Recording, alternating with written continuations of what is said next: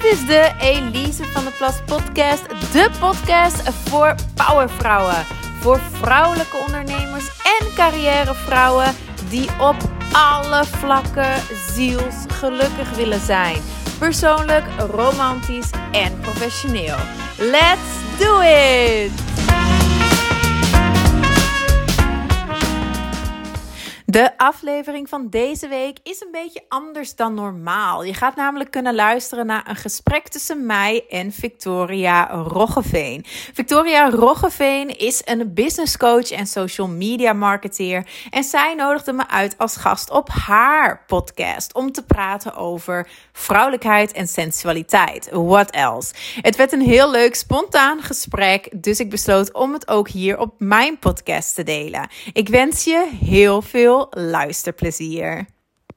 Welkom bij weer een nieuwe podcastaflevering. In deze podcastaflevering wil ik het met je gaan hebben over vrouwelijke energie. Vrouwelijke energie is wel iets wat mij de afgelopen tijd wat meer bezig gehouden heeft, omdat ik zelf eigenlijk heel erg van een plek kom vanuit mannelijke energie. Dat is iets wat ik in mijn lijf en in mijn business en in mijn leven eigenlijk altijd heel erg als natuurlijk heb ervaren, om altijd maar gewoon te gaan en resultaten te behalen en hard te werken. Want dat is wanneer je resultaat behaalt. En ergens in dat proces heb ik mogen leren van het gaat gewoon veel meer om een balans. Het gaat om een goede balans tussen mannelijke en vrouwelijke energie. En uiteindelijk voelt dat, voor mij als vrouw, maar waarschijnlijk voor alle vrouwen veel natuurlijker. En ben je meer in balans en ga je eigenlijk nog veel mooiere resultaten behalen. Deze podcastaflevering ga ik niet zelf vullen. Ik heb namelijk Elise aan mijn digitale tafel zitten vandaag. En Elise is wat mij betreft iemand die vrouwelijke energie belichaamt. Ik volg haar nu al een tijdje op Instagram. Ik ga haar niet introduceren, want ik ga Elise zelf het podium geven om zichzelf te introduceren. Dus ik zou zeggen, Elise, welkom en stel jezelf even voor. Yes, dankjewel Victoria. Super bedankt voor de uitnodiging. Leuk dat ik op je podcast te gast mag zijn. Ik ben dus inderdaad Elise van der Plas. En als coach breng ik gevestigde, ondernemende vrouwen en carrièrevrouwen in verbinding met zichzelf. En uiteraard met hun krachtige vrouwelijkheid. Met als gevolg dat hun relaties, vooral ook hun liefdesrelaties, veel beter gaan stromen. En ze gewoon super ontspannen en gelukkig zijn. En het leven ook wat lichter voelt. Dat het weer wat leuker is.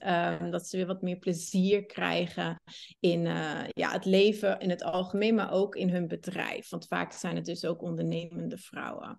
Dus dat is in notendop wat ik doe en wie ik ben. Oh. Ja, wat mooi dat jij dat zegt, hè? Over dat stukje weer plezier hebben in datgene wat je doet. Want ik vertelde net al even in mijn intro van dat ik zelf heel erg vanuit een plek kom van mannelijke energie. En alleen maar gaan en resultaten behalen. Maar hoe ver is dan jouw plezier inderdaad? Hoe vaak sta je stil bij wat vind ik leuk en waar word ik gelukkig van? En op welke manier kan ik dat vormgeven in mijn leven, in mijn relatie, in mijn bedrijf? Dus ik vind het ook wel heel erg mooi dat je dat zegt. Kan jij eens vertellen aan de luisteraars, even in het kort van hoe jij gekomen bent waar jij nu bent? Mijn eigen reis naar mijn vrouwelijke kracht, om het zo te noemen. In het Engels noemen ze het ook wel feminine awakening, vind ik ook een mooie. Mooi, ja. Mijn reis is een beetje uniek in de zin van heel veel vrouwen die ook werken als vrouwelijkheidscoach, die hebben meer een spirituele achtergrond of een achtergrond met yoga. Mijn achtergrond is een beetje anders en uniek in die zin dat mijn achtergrond burlesque is. Ja. Dus mijn initiatie in vrouwelijke kracht was burlesque dans. Dus ik ben op 18-jarige leeftijd me helemaal gaan onderdompelen in de wereld van burlesque en striptease. En ik ben zelf dus professioneel burlesdanseres geworden. Heb jarenlang cursussen gegeven in burlesque. Heb ook nog altijd een ander bedrijf naast mijn coaching, waarmee ik burlesque workshops en shows organiseer in heel België. 10 jaar lang inmiddels al. En zo is mijn reis begonnen. Dus met burlesque dans. En dat heb ik vervolgens eigenlijk verdiept. Waardoor ik nu dan ook als coach werk. Want burlesque is natuurlijk toch meer op het uiterlijke gericht. Wat ook heel waardevol is. Ik geloof juist in de beide. Hè? Dus de binnenkant en de buitenkant, dat elkaar versterkt. Want je kunt alleen wel bezig zijn met mindset en gevoel en het innerlijke, de innerlijke wereld. Maar anderzijds vind ik het ook belangrijk om dames te leren van, maar hoe presenteer je jezelf dan op een flatterende en vrouwelijke manier? En hoe kun je ook non-verbaal heel goed communiceren? En daarbij put ik heel erg uit mijn ervaring als burlesdanseres. Omdat je dan natuurlijk alleen maar non-verbaal communiceert op het podium. Hè? Dus dat is een beetje mijn achtergrond. En zo ben ik er ook ingerold, zou je kunnen zeggen, als het ware. Mooi. Ja, dat is ook wel het stukje burlesque. Is ook wel iets wat mij heel erg aantrok in jouw profiel. Op het moment dat ik jou vond, eigenlijk online op Instagram. Zelf vind ik het iets heel erg moois hebben. Het is ook, ik heb zelf een periode gehad dat ik heel erg fan was van de jaren 50. En dat is natuurlijk ook wel een beetje waar die oorsprong in zit. En die kleding en het vrouwelijke en dat stukje dansen. Dus ik ga helemaal aan op burlesque. Maar ik kan me ook voorstellen dat de luisteraars aan die denken, burlesque, wat is dat? Kan je iets meer vertellen over wat het is? Ja, burlesque, heel kort uitgelegd, het is een sensuele dansstijl met een vleugje glamour. Dat is ook een beetje wat jij zegt, vaak ook die vintage glamour. Want burlesque komt van 1860 tot 1950 ongeveer. Toen is het even verdwenen, want toen kwamen stripclubs op, waarbij vrouwen lapdancers gaven en volledig naakt gaan. En verdween burlesque als het ware. Want in burlesque, dat is het verschil met striptease, gaan we nooit naakt. Dus het is wel een sensuele dans. En er zit ook wel een vleugje striptease in. Maar dat kan bijvoorbeeld alleen het uitdoen van een handschoen zijn. Wij zitten hier nu al naakter dan dat. Hè? Dus er zit wel striptease in, maar we gaan nooit naakt. Wat nog kenmerkend is voor de dansstijl burlesque, naast de glamour, de sensualiteit en het vleugje striptease, is ook de humor. Dus dat plezier wat ik zei, wat ook een groot deel onderdeel is voor mij van vrouwelijkheid, zit ook heel erg in burlesque. Burlesque draait heel erg om speelsheid, om jezelf ook niet te serieus te nemen. Er zit heel vaak ook heel veel zelfspot in een burlesque act. Het woord burlesque komt zelfs ook van het Italiaanse woord burla. En dat betekent letterlijk grap. Dus het is enerzijds een sensuele dans en anderzijds ook heel erg over de topness, humor, plezier. Ja, en die twee dingen samen, de sensualiteit en het plezier en de dans. Vind ik vaak van burlesque gewoon een heel mooie tool ook voor mij om mee te werken met vrouwen. En een stukje plezier ook weer. Hè? Voor mij komt heel erg het woord spelen nu naar boven. En op een of andere manier spelen, een woord wat de laatste tijd mij sowieso heel erg bezighoudt, ook in ondernemerschap en het leven. En dat hoor ik nu ook heel erg hierin terugkomen. En wel mooi ook om te benoemen, want dat wat ik wel zie, en de luisteraars die nu luisteren niet, als je daarover praat, ga je ook gewoon helemaal stralen en lachen. En ik zie gewoon de passie van het scherm afspatten eigenlijk.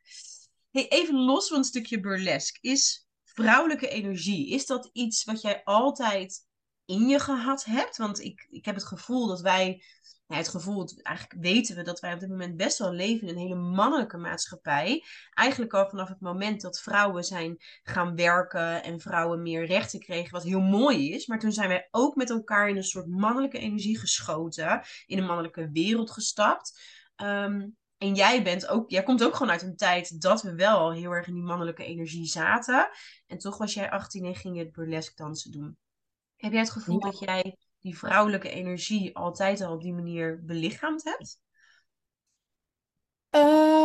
Goeie vraag. Want mijn eerste antwoord zou zijn ja. Ik ben altijd heel vrouwelijk geweest. Maar nu, wetende wat ik nu allemaal weet, heb ik het op een heel oppervlakkige manier belichaamd. Dus ik heb het niet vanuit mijn essentie belichaamd, maar vanuit wat ik dacht dat een vrouwelijke vrouw was. Yeah. If that makes sense. Dus ik droeg letterlijk altijd roze. Ik heb een periode gehad dat ik echt van top tot teen roze was, zeg maar. Ik ben ook van nature blond. Nou, jij ziet me nu, ik heb nu heel donker haar. Ja. Maar ik ben eigenlijk hoogblond, dus ik was echt een Barbie. En ik dacht dat dat vrouwelijkheid was. Hè? Dus, maar met wat ik nu weet, zat ik eigenlijk meer in mijn mannelijke energie op dat moment. Want Ik was heel erg bezig met presteren, met alles heel goed willen doen. Ja. Ik wilde ook, al heel jong wist ik, ik wil een eigen bedrijf. Ik wil super onafhankelijk zijn. Ik wil ook veel geld verdienen. Dus ik zat eigenlijk aan de binnenkant volledig in mijn mannelijke energie. Ja. Het was puur aan de buitenkant dat ik heel vrouwelijk was eigenlijk. En dat is ook wat je zegt inderdaad. We zijn daarmee opgegroeid. Het is heel mooi dat we als vrouw nu buitenshuis kunnen werken. En heel succesvol kunnen zijn en noem maar op. Maar we zijn er voor mijn gevoel wel ook heel erg in doorgeschoten. Waardoor vrouwen eigenlijk beter zijn in hun mannetje staan. Dan dat ze hun vrouwtje kunnen staan. En daar zit het wel heel scheef natuurlijk. Ja. Want we zijn vrouwen. Ja, exact. We zijn niet gemaakt om maar hele dagen in die mannelijke energie gepusht te worden eigenlijk. Hè? Maar heel de dag in die mannelijke energie rond te lopen. En zelf heb ik ook...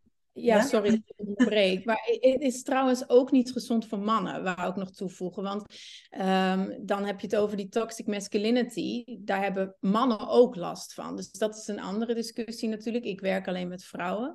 Ja. Maar het is voor niemand gezond om alleen maar in die hustle mentaliteit en in die rat race te zitten. Dat is ook voor mannen echt vernietigend. Klopt. Maar voor vrouwen nog meer. Omdat het wel... de vrouwelijke essentie is om als we met percentages praten, dat het echt wel 80-20 is bij vrouwen of 60-40 minimaal. Mannen kunnen daar iets beter mee omgaan om meer in die mannelijke energie te zitten. Ja, en het is volgens mij is het ook wel zo dat mannen hun vrouwelijke energie... want die hebben inderdaad, goed dat je dat benoemt... die hebben net zo goed vrouwelijke energie in zich en nodig... om een kwalitatief goed leven te leven als wij, alleen in mindere mate. Maar ook anders. Hun vrouwelijke energie komt natuurlijk wel anders tot stand en tot uiting... dan dat bij ons zo is. Waar wij vaak ook een stukje... van ons afpraten en heel veel verbinding en heel veel met anderen in contact zijn, kan het voor een man ook veel meer zijn, heel even terugtrekken in mijn soort man cave en even daar gewoon voelen wat ik nodig heb. Wat ook vrouwelijke energie is, maar wel weer op een andere manier dan wij dat als vrouwen zeg maar doen. Ja, ik zeg ook wel vaak, vrouwelijkheid, het is geen one size fits all. Dus het gaat echt over je eigen manier erin vinden. Want ik merk ook bij vrouwen, er zijn ook vrouwen die zitten graag in hun mannelijke energie. Misschien zelfs meer in hun mannelijke energie dan in hun vrouwelijke energie. En dat is ook prima. Maar dan is het inderdaad een kwestie van die balans voor jezelf te vinden. En invulling te geven aan die vrouwelijke energie op een manier dat jij je daar het beste bij voelt. Ja. Dat kan inderdaad alleen zijn met momenten, maar juist ook die verbinding met andere vrouwen opzoeken. Dat kan op verschillende manieren. Ik spreek persoonlijk dan ook liever over yin en yang energie in plaats van mannelijke en vrouwelijke energie, omdat het is geslachtsloos. Hè? En zolang we het mannelijke en vrouwelijke energie blijven noemen, denken heel veel mensen toch in het plaatje van een man en een vrouw. En als je het hebt over yin en yang energie, de Chinese begrippen die verwijzen naar de twee tegengestelde principes of waarden of krachten, waarvan alle aspecten in het leven en het universum doordrongen van zijn, die twee energieën, dan haal je nogmaals dat geslacht weg en is het makkelijker om daar een invulling aan te geven. Want heel veel vrouwen kunnen het ook als iets negatiefs zien van ik wil absoluut niet mannelijk zijn. Maar dat, je hebt ook wel die yang-energie nodig om te functioneren en om gelukkig te zijn. Hè? Dus een valkuil is soms dat vrouwen die beginnen aan die feminine journey, die gaan dan zich tegen al die mannelijke waarden en krachten, want het zijn ook krachten keren. Maar dan word je ook niet gelukkig. Dat helpt ook niet. Hè? Dus yin en yang energie zijn de termen die ik dus graag gebruik. Mooi, en ik denk ook dat het meteen visueel maakt. Want als je yin, ik denk dat iedereen het symbool yin en yang kent en het voor zich kan halen. Dan gaat het ook heel erg over balans. Hè? En over de balans in de beide... onderdelen, want in zowel in het wit zit een stukje zwart en in het zwart zit een stukje wit. Dus daar gaat het denk ik ook over als het gaat over deze energieën, dat in balans moet zijn. En dat balans ook voor iedereen weer net anders kan zijn. Wat is dan voor mij balans? Wat is voor jou balans? Ook dat kan weer heel anders zijn. Ja, het is inderdaad, het teken is inderdaad een heel mooi voorbeeld, want het is enerzijds echt in balans, maar een ander punt is ook, het past exact in elkaar. Ja. Dus dat is ook het ding. Je gaat moeten kijken van hoe kan ik het in die zin in balans brengen, al is dat in het echt niet per se 50-50 misschien, maar hoe kan ik het in balans brengen? En hoe kan ik vooral ook ervoor zorgen dat beide krachten elkaar echt complementeren en aanvullen? Want ze hebben elkaar nodig, hè? Ze kunnen niet zonder elkaar en ze versterken elkaar ook. Dus dat is inderdaad ook een hele mooie aan dat yin en yang teken en aan die energieën. Dat voor mensen, wat je zegt, een meer tastbaar beeld geeft vaak van mannelijke en vrouwelijke energie. Mooi, mooi. En jij vertelde net van, ja, ik ben wel altijd vrouwelijk geweest, maar toch ook wel, hè, als ik nu terugkijk, niet zozeer vanuit de essentie, maar vanuit wat ik dacht dat moest en wat vrouwelijk was. En van daaruit dus ook vanuit je mannelijke energie. Wat is voor jou een keerpunt geweest dat je zegt, hey, toen kwam ik veel meer bij mijn essentie van vrouwelijke energie?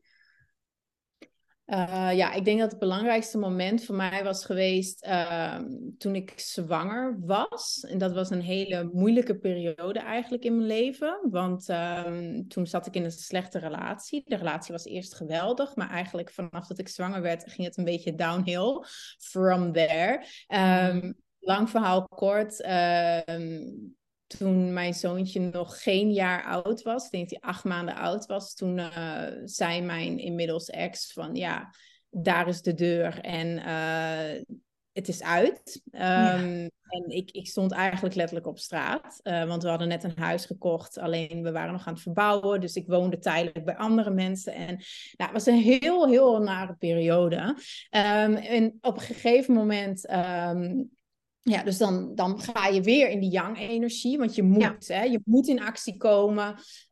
Je zit echt in survival, hustle mode. Dus ik ben een appartement gaan zoeken en noem maar op. Want ja, ik kom uit Nederland, maar ik woon in Antwerpen. Maar heel mijn familie woont in Friesland en Groningen, dus niet bepaald om de hoek. Dus ik stond ook qua familie alleen voor. Dus toen ben ik bij vrienden gaan wonen, tot ik uiteindelijk mijn eigen appartement had gevonden.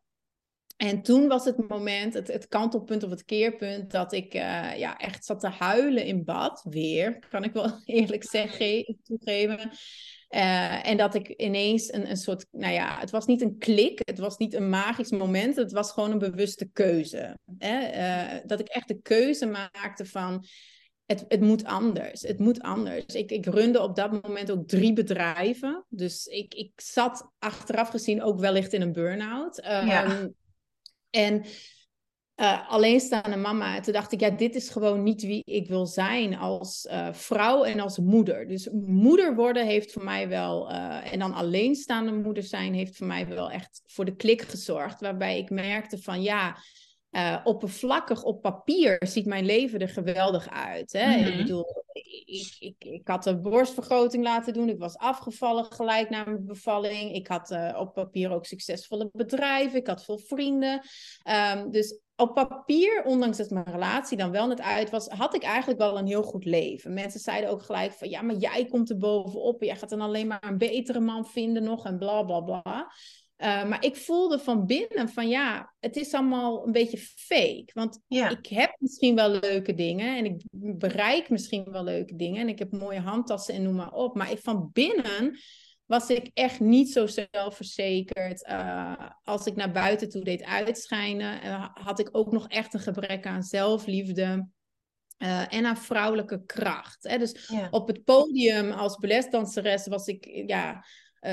Het boegbeeld van vrouwelijke kracht, maar ik voelde het niet van binnen. Dus dat was echt het kantelpunt dat ik eigenlijk de keuze maakte van, ja, ik wil het echt gaan voelen en echt gaan belichamen voor mezelf in de eerste plaats. Ook niet meer voor een publiek of whatever, maar echt voor mezelf. Dus dat was een heel lang verhaal, want dat was mijn kantelpunt. Ja. Maar mooi ook wel dat je dat zegt, hè? Want dat hoor ik eigenlijk in je hele verhaal doorschemeren. Ja, het bleef buitenkant. Hè? Het bleef van, ja, van buiten ben ik vrouwelijk, van buiten ben ik succesvol, ben ik sensueel, ben ik alles, heb ik mooie spullen, heb ik mooie kleren. Maar van binnen, hoe voel je je daar? En hoe zelfverzekerd ben je daar? En hoeveel zelfliefde zit er daar? En dat is denk ik ook wel een stukje basis, als je het hebt over vrouwelijke energie. Inderdaad, accepteren van jezelf, accepteren van wie je bent, het stukje zelfliefde. En ook mooi dat je moederschap benoemt als zijnde, hè? Dat heeft ook wel gezorgd voor een kantelpunt. Ik denk ook dat moeder worden en het hele traject daaromheen, dat is natuurlijk iets heel vrouwelijks. Als ik kijk naar mijn eigen journey, als het gaat over meer uit die mannelijke energie willen stappen, heeft dat denk ik ook heel erg te maken gehad met moeder worden. Omdat ik altijd heel erg in carrières zat. En ik noemde mezelf ook gerust een workaholic. En ik was er trots op dat ik een workaholic was. Want ja, ik bedoel, ik bereik wat. Ik ben succesvol. Ik stuur 50 man aan dagelijks. En ik ben moeder van 2 kinderen. Kijk, mij is succesvol zijn. Maar tegelijkertijd, en dat is het stukje dat ik heel erg herken, me niet succesvol voelen. Want ik had het gevoel dat ik faalde als medewerker. Want ik kon niet altijd maar iedereen overal bij zijn. Want ik moest ook bij mijn kinderen zijn. En tegelijkertijd thuis inderdaad. Het stukje, ben ik wel goed genoeg moeder? Ben ik daar wel goed genoeg? Nou, jezelf en je eigen liefde en je eigen waarde, dat komt al helemaal ergens op de laatste plaats. Dus ik herken ook wel dat stukje van, ja, op een gegeven moment komt er dan zo'n moment in je leven dat er noodzaak is haast, hè, om meer in balans te komen en beter naar jezelf te kunnen luisteren en beter in te kunnen tunen op die verschillende energiestromen. Hoe je ze dan ook noemt, yin-yang, mannelijk, vrouwelijk. Het gaat ook daar weer over balans. Dus ja herkenbaar. Denk je dat er altijd, want jij zit natuurlijk, jij helpt vrouwen hierbij. Denk je dat er altijd zo'n soort kantelpunt is, zeg maar? Of is er ook iets waardoor we dat eerder kunnen doen? Dat we eerder kunnen zeggen, hé, ik zou veel meer moeten intunen in een andere energiestroom. Of zie jij wel dat het vaak zo is dat mensen eerst ergens doorheen gaan voor ze daarop kunnen intunen? Ja, ik merk wel dat de klanten die bij mij terechtkomen, echt die ik dan 1-op-1 ga coachen, die hebben eerst een heftige pijn meegemaakt of een kantelpunt, noem het dan. Ja. Hè? Dus die hebben een bepaald rock bottom moment, misschien niet zoals ik hem heb gehad, maar het is wel vaak na een scheiding, na moeder worden, maar dan bijvoorbeeld een postnatale depressie te hebben gehad. Een burn-out is ook heel vaak een kantelpunt dat dames bij mij terechtkomen, dat ze merken van, ja, het kan zo ook gewoon niet verder. Ik wil het ook niet meer. Het is niet alleen dat ze het niet kunnen, maar het is vooral ook dat ze het niet meer willen. Dat ze voelen van, ik wil het echt anders nu. Ik wil meer een balans hebben in, het moederschap en mijn carrière, zoals jij zegt, of carrière en liefdesrelatie, carrière en vriendinnen, et cetera. Dus er is wel vaak een vrij heftig moment wat eraan vooraf gaat. Maar het zou natuurlijk helemaal geweldig zijn als dat niet nodig is. Hè? Als vrouwen gewoon deze podcastaflevering luisteren. Dus dank je wel nogmaals daarvoor. Of dat ze zelf gewoon denken van, joh, ik wil het ook niet zo ver laten komen. Het resoneert met mij. Ik wil aan de slag met mijn vrouwelijke energie. Ik wil meer plezier hebben in mijn leven. Dus het verlangen hoeft ook niet zo heftig te zijn natuurlijk. Maar heel vaak is dat wel het moment dat mensen pas echt in actie komen. Ja. En hoe zouden de luisteraars die nu luisteren en waarvan inderdaad zeggen van, het resoneert, zonder dat er meteen iets aan ten grondslag ligt. Wat zou je hun als tip mee willen geven om wat meer in die vrouwelijke energie te kunnen stappen? Ja, het allerbelangrijkste eigenlijk, als je het hebt over vrouwelijke energie, is het kunnen ontspannen en vertragen. Hè? Dus dat is ook een van de eerste dingen waar ik mee aan de slag ga. En heel praktisch tastbaar, ga gewoon eens lekker dansen op langzame muziek. Ga heel bewust in- en uitademen. Ga echt vloeiende, langzame bewegingen maken. Raak jezelf liefdevol aan. Maak verbinding met jezelf. Dat is echt een hele snelle, gratis manier ook om vrouwelijkheid te keren. Is gewoon langzaam te dansen eigenlijk. En langzaam bewegen, langzamer praten, rustiger ademen. Op het moment dat je vertraagt, kom je in die vrouwelijke energie, want daardoor kom je ook in het nu. Ja. En in het nu is waar sensualiteit en vrouwelijkheid huist. Hè? Dus niet bezig zijn met gisteren of morgen, maar echt genieten in het nu. Dat is eigenlijk in die zin de tweede tip. En wat daar ook bij aansluit is, doe ook gewoon iets voor de leuk. Dat hebben we het al over gehad. Hè? Dat plezier, zoek het plezier weer op, ga spelen. En doe gewoon iets Want als ik het heb over speelsheid, merk ik vaak dat dames een beetje een afkeer krijgen. Van ja, speelsheid, hè, moet ik dan met 2 staartjes in mijn haar gaan huppelen? Nee, dat is niet wat ik ermee bedoel. Ze linken het vaak een beetje aan naïviteit of dommigheid zelfs. Maar dat is niet wat ik bedoel. Ik bedoel vooral echt gewoon weer dat plezier maken. Ja. Kijken waar jij blij van wordt. Waar je hart een sprongetje van maakt. Ja. En dat gewoon te gaan doen. En zonder doel. Want dat is dan het verschil met mannelijke energie. Ik vind mijn bedrijf runnen ook super gaaf. Maar dat heeft wel altijd een doel. Een doel om klanten te helpen. Een doel om weer een nieuwe cursus te maken. En die te lanceren. Dus daarnaast zorg ik dat ik ook gewoon heel veel dingen doe, echt alleen omdat ik het leuk vind. Het levert me eigenlijk niks op, behalve plezier. Ja. En dan kom je ook in die vrouwelijke energie. Dus dat zijn een aantal tips. En zo zijn er nog superveel dingen dat je kan doen. Maar dat is denk ik wel echt de basis. Het vertragen... en plezier maken. Ja. Okay. En grappig dat daar dan een soort van weerstand op kan voelen. Hè? Op plezier maken. En ik hoop eigenlijk, en dat weet ik niet zeker, maar ik hoop eigenlijk dat de luisteraars van deze podcast plezier inmiddels anders zien dan dat. Want ik heb het wel heel erg vaak over plezier maken en dan ook in je bedrijf. En inderdaad, wat jij ook heel mooi zegt, dat het doel, het moeten eraf gaat. Hè? Want ik denk dat je zelfs in het bedrijf runnen plezier kan hebben. Als je het resultaat maar durft los te laten. Dus als je maar durft te zeggen van... hé, maar ik heb gewoon zin om dit te ontdekken. Ik heb gewoon zin om te gaan spelen met... oké, mijn aanbod bijvoorbeeld. Of dat ik ga spelen met de manier waarop ik mijn Instagram-account inricht. Of dat ik ga spelen met hoe ik mensen ga proberen te inspireren. En dat het resultaat, dat dus niet meer zoveel uitmaakt. Maar dat het veel meer gaat om, wat mag ik leren? Wat mag ik ervaren? Wat mag ik doen? Wat mag ik voelen? En dat ook spelen is. Dus ja, mooi dat jij dat zo concreet kan zeggen. Het doel moet eraf. Dus er is geen doel meer, behalve plezier maken en spelen. En ja, mooi ook dat je zegt, dat kan ook los van je bedrijf. Dus gewoon iets doen waar je gewoon joy uit haalt. En je dat ook gunnen, hè? Dus de tijd gunnen om dus iets anders te doen dan doelen na te streven of succesvol te worden. Maar gewoon tijd maken om iets te doen wat jij gewoon leuk vindt. Ja, en ook echt alleen voor jou. Hè? Want wat ik dan ook soms zie is, dan gaan ze... naast hun werk iets doen voor de fun. Maar dat is dan... dan ga ik naar een vriendin... en dan ga ik haar even helpen met haar kledingkast opruimen, weet je wel. Of dan ga ik met mijn kinderen van alles. Het is allemaal ook hartstikke leuk. En natuurlijk haal je daar zelf ook voldoening en plezier uit. Maar het is ook wel heel belangrijk om naar binnen te keren. Om die vrouwelijkheid daar echt te ontwikkelen. En daarvoor moet je ook wel gewoon tijd alleen doorbrengen. Ja. Dus dat ook nog een ding. Hè? De yang-energie is heel erg naar buiten toe gericht.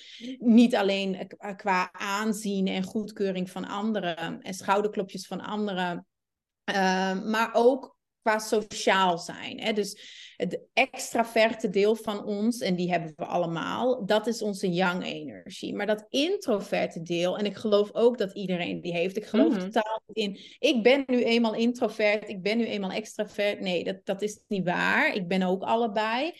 Dat ligt trouwens ook nog aan je cyclus, maar dan ga ik misschien wel heel ver. Maar dan wordt het een hele lange aflevering, maar wel ook een heel interessant onderwerp. Ja. Daarom geloof ik, je bent op elk moment van je cyclus ben je meer introvert of meer introvert. Dus dat wij als vrouw, wat ik zeg, alleen maar het een of het ander zijn, daar geloof ik niet zo in. Maar daarom, als je vooral in die yang-energie zit, is het ook wel heel belangrijk om meer alleen te durven zijn. Want dat is vaak ook lastig voor het type vrouw die heel sterk is in haar yang-energie. Hè? Dat hun to-do-list is heel vol, maar niet alleen met werkgelegenheden, maar ook met sociale gelegenheden. Het zijn vaak vrouwen die zijn amper alleen. Die zijn altijd omringd door een team of door vriendinnen, cocktails drinkend op vrijdagavond en dan zaterdag naar de sportschool en dan daar ook met mensen sporten en dan daarna weer werken. Dus ze zijn amper alleen. Dus dat is ook een uitdaging en een tip in die zin. Als je meer in je vrouwelijke energie wil keren, durf ook gewoon alleen te zijn. Dus ga alleen ook eens dat plezier maken.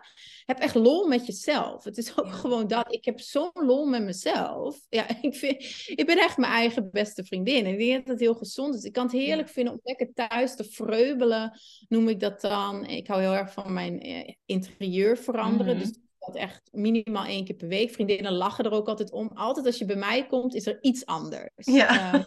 Al is het dat er kussens veranderd zijn, of meubels, of ineens een nieuwe kleur op de muren, als ik heel energiek was op dat moment. Maar ja, dat heeft voor de rest echt geen doel buiten dat ik er gewoon heel blij van word. Ja, ja, en het is echt ook een me-time momentje met mezelf, ja. Mooi. Ik denk ook dat het belangrijk is om in te kunnen tunen bij dat stukje gevoel. Hè? Ik denk dat voor mij zit vrouwelijke energie ook heel erg in stilstaan bij hoe ik me voel. En jij noemde dat heel mooi vertragen. En ik herken wel dat wat jij net zegt, hè? Dat je constant met anderen bent en constant bezig bent en constant ook een soort onrust. Als je dat niet gewend bent, dat had ik tenminste heel erg. Als ik dan een keer alleen was of als ik eens ging proberen om tijd met mezelf door te brengen, werd ik daar heel onrustig van. Want wat moet ik dan doen? En wie ben ik dan? En wat voel ik dan? En moet ik dan iets voelen? En moet ik daar contact mee maken? En wil ik dat wel? Kan ik dat wel? Misschien heb ik er helemaal geen zin in. Dus ga je maar weer door. En voor mij heeft het inderdaad heel erg geholpen om dat stukje vertragen toe te kunnen passen. En te kunnen zeggen, hé, maar ik kan wel connecten met mijn gevoel. Ik kan wel bij mezelf kijken, wat wil ik? En wat vind ik belangrijk? En waar word ik gelukkig van? Want ik denk dat we dat als vrouw, die heel erg in de mannelijke energie zitten, ook veel te weinig doen. Dat we ook veel te weinig inchecken bij, wat vinden we nou eigenlijk leuk? En waar halen we nu plezier uit? En dat zal je misschien ook herkennen in je klanten. Dat als je ze vraagt, wat vind jij nou echt leuk om te doen? Ja, hoeveel mensen hebben daar echt een concreet antwoord op? Ja, heel weinig. Dat is inderdaad een van de basis. Daar heb je een heel goed punt. Volledig mee eens. Het draait vooral om zelfkennis. Hè? Ja. Zelfvertrouwen ook heeft te maken met hoeveel jij op jezelf kan vertrouwen. Hè? Het woord zegt zelf. En je kunt niet op jezelf vertrouwen als je niet weet wie je bent. Dus dat is de eerste vraag in mijn coaching traject. Is heel simpel. Wie ben jij echt? Wie ben jij echt? Wie ben jij los van alle taken die jij kan? Alle rollen die jij vervult? Los van de rol moeder. De rol. En dan weten heel veel vrouwen eigenlijk helemaal niet wie ze zijn. Want sorry dat ik je onderbreek, maar ik kan ook echt met mijn nekharen overeind zitten. Als bijvoorbeeld bij een netwerkevent ben en iemand gaat zich voorstellen en die zegt, ja, ik ben naam en ik heb dat bedrijf en ik ben moeder van 2 kinderen en en ik ben getrouwd. En dan denk ik, ja, maar je bent alleen maar je rollen aan het opnemen. Maar dat zijn je rollen. Dat is helemaal niet, je bent toch veel meer dan moeder en partner van en iemand die een bedrijf runt. Maar dat vinden we vrouwen dan zo ontiegelijk ingewikkeld. En ik zeg dat nou alsof ik dat al heel lang weet. En dat is niet zo. Want ik heb, 10 jaar geleden stelde ik mezelf ook zo voor. Dus no blame voor degene die dat nog steeds doen. Maar dat dus inderdaad. Hè? Wie is de kern? Wie ben jij? En niet alleen vrouwen, waarschijnlijk mannen ook. Ja, nee, dat klopt. Die zelfkennis die ontbreekt heel vaak. En dat weerhoudt je natuurlijk ook van dat plezier. Want dat is weer de basis. Als je niet weet wat je blij maakt, dat is ook de eerste vraag. En dat is dan soms ook... ik zal ook nooit tegen een klant zeggen van vanaf nu op woensdag neem je verplicht een dag vrij en ga je lekker plezier maken. Want zo iemand die bevriest en die wordt er ook helemaal gelukkig van. Ten eerste weet ze niet wat ze moet doen op dat moment. En verplicht niks doen vind ik ook zo'n onzin. Hè? Ik word ook niet, want dat is ook een beetje wat ik had toen ik dan zeg maar van de buitenkant vrouwelijkheid naar de binnenkant vrouwelijkheid ging. Dat ik dacht, ja hemel, moet ik dan op zo'n yogapoef gaan zitten mediteren heel de dag, weet je wel? Moet ik dat dan doen om in mijn vrouwelijkheid te keren? Maar ik kwam er ook achter, nee, dat hoeft helemaal niet. Het zijn heel veel verschillende manieren. Het gaat echt nogmaals om het vinden van jouw manier daarin. Ja. Wat voor mij bijvoorbeeld heel goed werkt, als ik al in stilte ben, dan is het dus wat ik zei, of rommelen in mijn huis, of dansen. Ik hou ook heel erg van kaarsen, dus het kijken in een kaars, in een vlammetje. Mm-hmm. Dat is een andere manier van mediteren, dus je kunt daar ook heel creatief in zijn. En die creativiteit is weer een vrouwelijke waarde. Hè? Dus het is juist eigenlijk, gaat het ook tegen vrouwelijkheid in, als we dat ook in een soort systeem willen gaan gieten. Mm-hmm. Stap 1, ga mediteren. Stap 2, ga minder doelen stellen. Zo werkt het niet. Nee. Dus dat is ook de reden dat ik alleen maar 1-op-1 met dames werk. Want het is echt voor iedereen anders. Die feminine journey is echt voor iedereen anders. Ja, het is geen one size fits all. Nee, het is geen one size, echt niet. Het zou voor mij ook een stuk makkelijker zijn als ik zo zou zeggen, copy-paste, ik heb dit en anders gedaan, dus hup, flap. Maar nee, ik werk echt heel intuïtief. Met elke vrouw is die reis anders. En tegelijkertijd is dat natuurlijk een zegen. Want daardoor kan jij ook in je werk in die vrouwelijke energie zitten. In die intuïtie. In het stukje aanvoelen van die ander. Zodra je copy-paste zou kunnen doen, zou dat ook mannelijke energie worden. Dus misschien is het alleen maar goed dat je dat juist niet kan. Ja, nee, inderdaad. Klopt. Ja. Hey, heb jij in je dagelijks leven dingen die jij doet om meer in contact te komen met je vrouwelijke energie? Ik heb een aantal dingen wel al van je gehoord, hè? Maar als je ze zo zou moeten noemen, zijn er bijvoorbeeld bepaalde rituelen of bepaalde dingen waarvan je zegt, ja, dat doe ik dagelijks of wekelijks om goed in contact te blijven met mijn vrouwelijke energie? Ja, nou sowieso wat ik zei natuurlijk, de momenten van alleen tijd of me-time of you-time, dat is voor mij heel belangrijk. Dus daar zorg ik echt voor een balans in, dat ik dus voldoende sociale gelegenheden heb. Dat ook wel, want ik wil ook niet mezelf alleen maar opsluiten en altijd thuis met mijn kat bewijs van. Het is ook belangrijk om naar buiten te blijven gaan. Dus daar zorg ik voor een balans in. Vertragen doe ik ook heel bewust. En een ritueel van mij is onder andere elke dag even dansen. Dus dat heb ik eigenlijk ook al genoemd. Dat is super gezond. Dat is voor zoveel dingen goed. Niet alleen voor je vrouwelijkheid.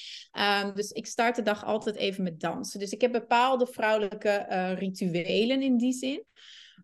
Maar daarnaast, om de balans te bewaken, is het ook heel belangrijk dat ik ook heel sterk sta in mijn yang-energie. Dus ik ontwikkel beide continu, zodat die balans er ook blijft. Want ik ben wel meer en vaker en liever in mijn vrouwelijke energie. Dus voor mij ligt de uitdaging ook om sterk te blijven in mijn yang-energie. Een metafoor die ik vaak gebruik is, yang is het glas en de yin is het water in het glas.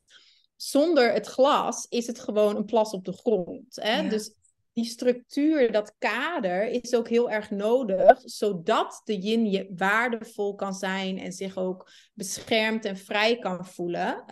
Dus ik laat me daarin ook begeleiden. Ik heb een business manager bijvoorbeeld, Annelies. Shout out to Annelies. Zij is heel analyserend. Is dat een woord? Ja, analytisch. Analytisch, dat zocht ik, Zij is heel analytisch, heel gestructureerd, kikt echt op cijfers en dat soort dingen. Ja, en ik ben heel intuïtief, heel creatief, heel speels. Dus zij is mijn yang. She's the yang. Glas. Ja. En dat is dus ook iets wat ik als tip zou willen geven, is zorg dat je een yin to your yang hebt en een yang to your yin hebt. Dat je hoeft niet alles in jezelf te ontwikkelen. Dat kan ook niet. Want dan ga je ook weer in de yang-energie. Want ik moet alles zelf doen. Nee, laat je ondersteunen. Laat je helpen. Ook voor jouw klant. Laat je door jou coachen. Laat je door mij coachen. Dat is zo belangrijk. Dus ik heb ook in mijn team heel bewust daarvoor gekozen. Dames die eigenlijk krachtiger zijn in bepaalde yang-waarden. Zodat ik heel goed kan zijn, waar ik echt, mijn zone of genius is wel gewoon yin-energie, dus dat ik daarmee mee bezig kan zijn. Ja, en andere dingen, wat doe ik nog naast die structuur?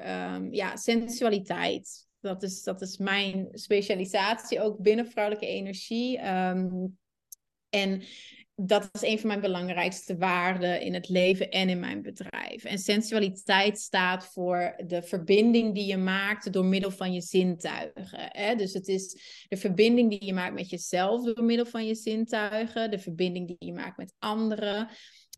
En ook met je omgeving, met de natuur, et cetera. Dus ik ben me altijd heel bewust van, worden mijn zintuigen positief geprikkeld of niet? Dus heb ik op dit moment ook weer die check-in met jezelf. Dat is een vaste routine voor mij. En daar ben ik heel gevoelig voor. Ik noem dat mijn turn-ons en mijn turn-offs. Dus ik weet heel goed wat mijn turn-ons zijn. De dingen waar mijn sensualiteit, mijn zintuigen blij van worden. Welke kleuren, welke geuren, welke muziek. Of ik behoefte heb aan stilte. Dus dat is echt al je zintuigen. Ja. En ik weet dus ook heel goed wat mijn turn-offs zijn. En die ban ik echt zoveel mogelijk uit mijn leven. Dus dat gaat soms best wel ver. Maar als ik dus in een omgeving ben waar ik gewoon me niet fijn voel. En ik weet heel snel, het is omdat er die kleur op de muur is. Dit materialen waar ik niet van hou. Texturen waar ik niet blij van word. Dan vraag ik ook effectief, kunnen we even verhuizen? Kunnen we in die gezellige, zachte stoelen daar gaan zitten? Oh ja, oké. En dan merk je ook vaak, vrouwen zijn er zo weinig mee bezig. Maar dat heeft alles te maken met zelfliefde, met zelfzorg. Weten weer, die zelfkennis. Waar word je blij van, waar word je niet blij van. Maar nu dan op een andere manier. Niet van welke activiteiten word je blij van. Maar vooral ook, ja, wat je net ook zei, meer dat gevoel. En dan link ik het dus op een heel praktische manier aan je zintuigen. Aan je sensualiteit. Omdat het dan wat tastbaarder wordt. En heel veel vrouwen hebben ook niet door van, hé, verrek, daarom voel ik me niet zo happy op mijn kantoor. Omdat, ik zeg maar wat, mijn bureau is van metaal en mijn stoel is van hout. En de kleur achter mij is felrood. En ik word daar een beetje opgefokt van. Dat heeft heel veel invloed op hoe je je voelt. En hoe makkelijk je in je vrouwelijke energie kan keren. Ja. Dus het zijn juist ook heel veel prikkels van buitenaf die je kunt gebruiken om je te ondersteunen en je kunnen begeleiden naar je innerlijke wereld. Mooi.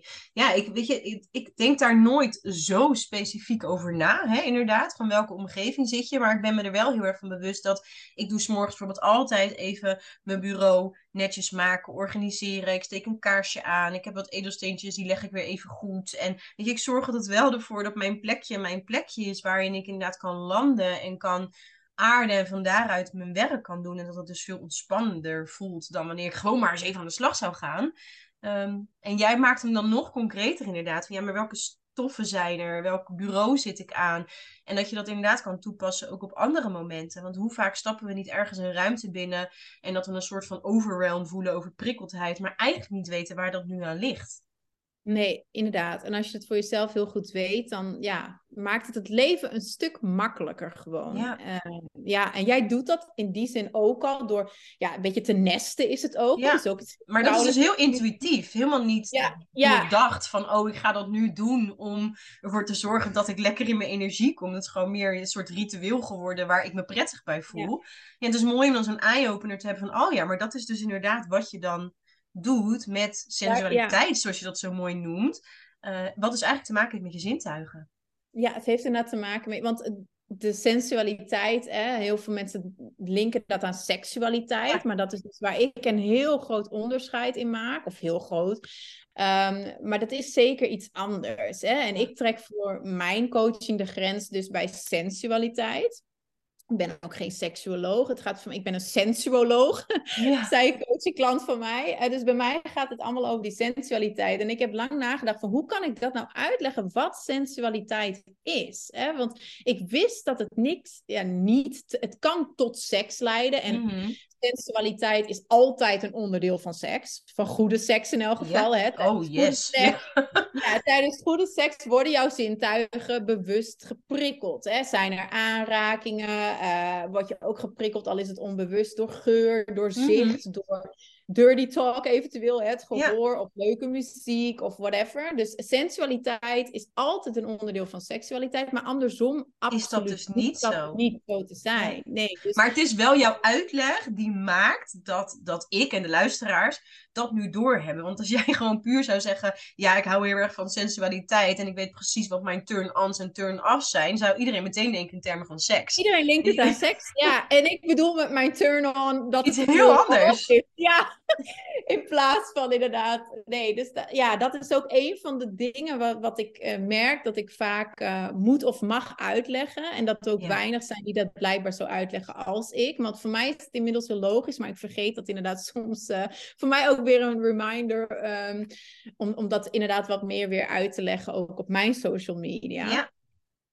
Wat ik bedoel met sensualiteit en hoe ik het inzet als tool. Want we gaan inderdaad niet een of andere weet ik veel wat samen doen. Als wij, je wordt geen stoeipoes en je loopt niet de hele dag in een sexy pakje rond om sensueel te zijn. Nee, ik zit niet de hele dag in mijn lingerie. Maar dat is wel wat mensen denken als ik zeg, ik heb een sensuele levensstijl en mijn sensualiteit is een van mijn belangrijkste waarden. Dan denken ze inderdaad van, zij heeft... en dan doe je ook nog burlesque en dus, voor je het weet ben je een of ander sekssymbool. Ja, maar dat is hoe leuk dat ook kan zijn. Dat is niet wat ik bedoel met een sensuele levensstijl. Nee. Ik ben me dus gewoon heel bewust van hoe ik mijn zintuigen prikkel. En ook hoe ik andere mensen hun zintuigen prikkel. Dus dat is natuurlijk weer de volgende stap ook. Dat je gaat nadenken over, ja, hoe praat ik? Niet alleen tegen mezelf, in mijn hoofd, wat is mijn zelfspraak? Maar ook, hoe praat ik tegen andere mensen? En hoe luister ik naar andere mensen? En wat toon ik naar andere mensen? Hè? Dus dat is dan wel ook weer de buitenkant. Wat voor kleding draag je? Hoe presenteer je je? Hoe ruik je? Ja, maar gewoon al die dingen. Dat zijn dingen waarmee jij verbinding maakt met andere mensen. Ja. En dat, sensualiteit is nogmaals die zintuigelijke verbinding. En heel weinig mensen zijn daar zo bewust mee bezig natuurlijk als ik. Maar als je daar maar iets van meeneemt. Ja, dat is zo fijn voor je zelfvertrouwen, je zelfliefde. En ook voor je relaties onmisbaar. Je relaties verbeteren ontzettend als je daar bewuster mee aan de slag gaat. Nou, jij hebt al een heel mooi ritueel, maar je zou inderdaad kunnen verdiepen. Meestal stoppen we bij 1 of 2 zintuigen. Vaak het zintuig dicht, hè? Van oké, hoe ziet het hier uit? Is het opgeruimd of whatever? Maar je zou ook rustig kunnen zitten en landen, zoals je zelf al zo mooi zegt. En dan gewoon eens al je zintuigen belangs gaan. Van oké, maar hoe ruikt het hier nu eigenlijk? En misschien wil je wel lekkere olie aanzetten of je raam openzetten, zodat je wat lucht naar binnen kan laten of wat dan ook. En dan ook je gehoor van oké, als ik nu hier ga zitten, wat hoor ik nou eigenlijk? Heel vaak komen dames er dan ook ineens achter van verrek, ik hoor een heel irritant geluid, de zoemer van mijn koffieapparaat, ik zeg maar iets. Maar dat is zoiets sluimerende turn-off, noem ik dat. Ja. Maar dat heeft wel veel effect op hoe je je voelt. Dus als je dat weg kan halen, dan scheelt dat exact. Dus gewoon eens die zintuigelijke of sensuele scan doen van je werkomgeving, je huis, je auto, alle plaatsen waar je veel tijd doorbrengt. Dat heeft ook een heel groot effect op je energie, op je yin en yang. Ik denk dat dat een hele mooie praktische afsluiting ook kan zijn van deze aflevering. Hè? Ga eens kijken naar je werkplek en alle plekken waar je veel bent. En ga sensueel je zintuigen af. Om te kijken van wat kunnen we daar verbeteren of mooier maken of zachter maken. Ja exact. En dan ga je jezelf weer beter leren kennen, wat we zeiden. Dat is echt een ding, hè? Zelfkennis. Dus, en van daaruit dus eigenlijk begint het bij de basis bij jezelf. Zelfliefde, lief zijn voor jezelf, je eigen vrouwelijke energie. En van daaruit kan je ook zoveel meer in de buitenwereld. Ik denk alleen dat weer een hele podcastaflevering op zich zou kunnen zijn. Dus laten we die heel even parkeren. Mooi. Ik denk dat we heel veel mooie inzichten en dat het een mooi gesprek is wat we hier tot stand hebben kunnen laten komen. Waarvan ik hoop dat mensen inderdaad kleine dingetjes eruit kunnen pikken. Resoneren met datgene wat je vertelt. En ik weet dat het bij mij in ieder geval resoneert. Omdat ik in ieder geval het een heel leuk gesprek vind. En je content ook altijd graag bekijk op Instagram. Waar kunnen mensen jou vinden op Instagram? Via Elise met een Z. Elise VD Plas. Van Elise van der Plas. That's it. Op Facebook, al ben ik daar niet heel actief. Maar Facebook, LinkedIn en Instagram zit ik. Mooi. Dus gewoon eigenlijk op je naam kunnen wij jou allemaal vinden. En dan heb ik nog 1 afsluitende vraag voor je. Ik zie iedere keer als jij zit nu voor een spiegel. En iedere keer als jij een beetje beweegt, zie ik dat jij iets op jouw spiegel geschreven hebt. Ik wil heel graag weten, wat staat er en waarom? Dat is iets wat ik ook eigenlijk als ritueel heb. Ik heb er zoveel wat ik niet eens meer weet. Maar ik schrijf dus altijd met rode lippenstift bepaalde mantra's op mijn spiegels in mijn huis. En dat verandert elke week. En nu staat er, you can have it all. En waarom was dat deze week jouw mantra? You can have it all was mijn mantra, omdat ik merk, dat is eigenlijk naar aanleiding van een gesprek met een dame, een kennismakingsgesprek. Zij had nog altijd het gevoel van, you cannot have it all. Hè? Ik moet maar gewoon me er misschien bij neerleggen dat ik niet en een succesvolle carrière kan hebben op echt topniveau en een hele goede mama kan zijn en een heel fijne, intieme, liefdevolle relatie kan hebben met een man. Zij had zoiets van, ik denk dat ik ga settelen voor de carrière, die heeft ze al. En dan haar relatie met haar kinderen wat verbeteren. Maar die liefdespartner, ja, ze stond eigenlijk op het punt om het een beetje op te geven. Ze zei, ik hou het wel op losse scharrels en noem maar op. Terwijl het verlangen er echt wel was om gewoon zo'n hele intieme, mooie relatie te hebben met een sterke, divine, masculine man. En dat was eigenlijk de aanleiding. Want ik zei tegen haar, maar you can have it all. En dat geloof ik echt oprecht. You can have it all.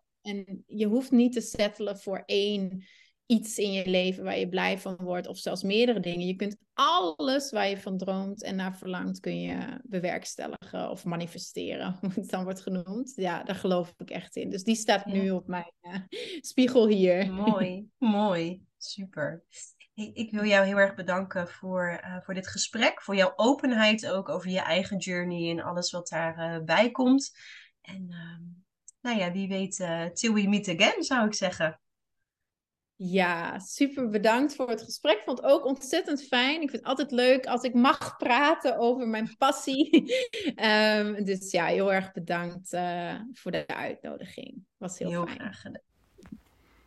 Ik hoop dat je genoten hebt van ons gesprek. En bij deze heb ik een oproepje, een vraag aan jou.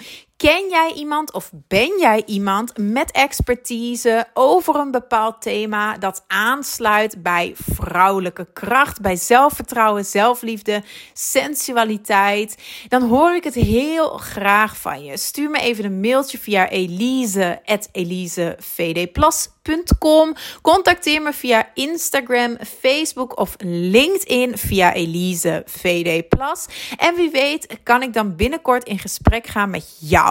Of met een andere expert.